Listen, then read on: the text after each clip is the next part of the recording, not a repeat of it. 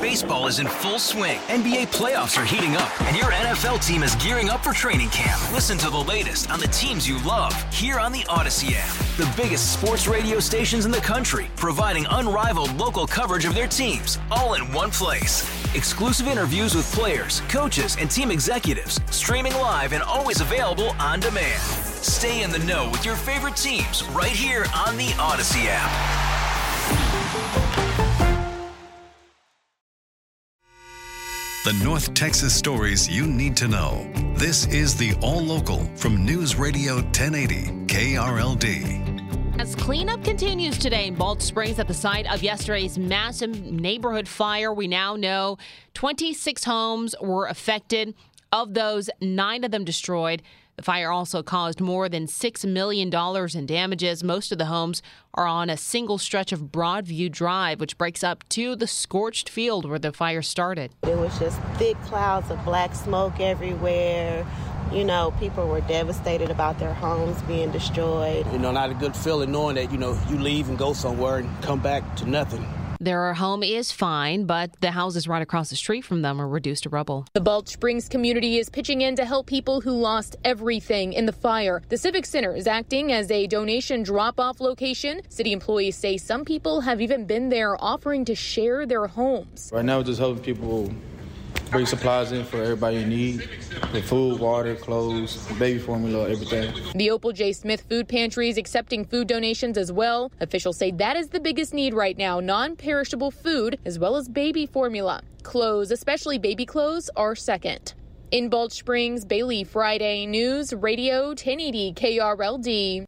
Meanwhile, the Mesquite ISD says that the district is getting ready to help 48 students who have been affected by the fire. Mesquite ISD says those students range in age from elementary to high school. Superintendent Angel Rivera says the district has contacted social workers to figure out what those families need. We were devastated when we heard this, and so we put our resources to use. First thing we determine is how many of our students ballpark are actually were affected. He says Mesquite ISD has now launched a donation site to provide clothing and other services, but Rivera says those kids may also have physical, psychological, and mental health needs as they deal with trauma. Once the students lose their home, they become what we consider homeless, and so we have federal assistance dedicated to those kind of efforts. He says the start of the school year always brings anxiety, but some kids will be going back in a few weeks having lost everything. In the 24 hour news center, Alan Skaya, News Radio 1080, KRLD. Police in Dallas now say that the woman who opened fire at Love Field actually took a shot at the police officer who ended up shooting her. KRLD's LP Phillips has new information about what happened. With surveillance cameras everywhere, police were able to track 37 year old Portia Odufuwa's movements from the time she got out of an Uber at Love Field to her trip to a restroom to where she came out and started shooting. Police Chief Eddie Garcia says it was Dallas police officer Ronald Cronin who was also concerned about the way Odufuwa was acting. Garcia says Odufuwa first shot into the ceiling, then trained her gun lower. At 11:06 and 50 seconds, Odufuwa pointed her gun at Officer Cronin and an innocent bystander.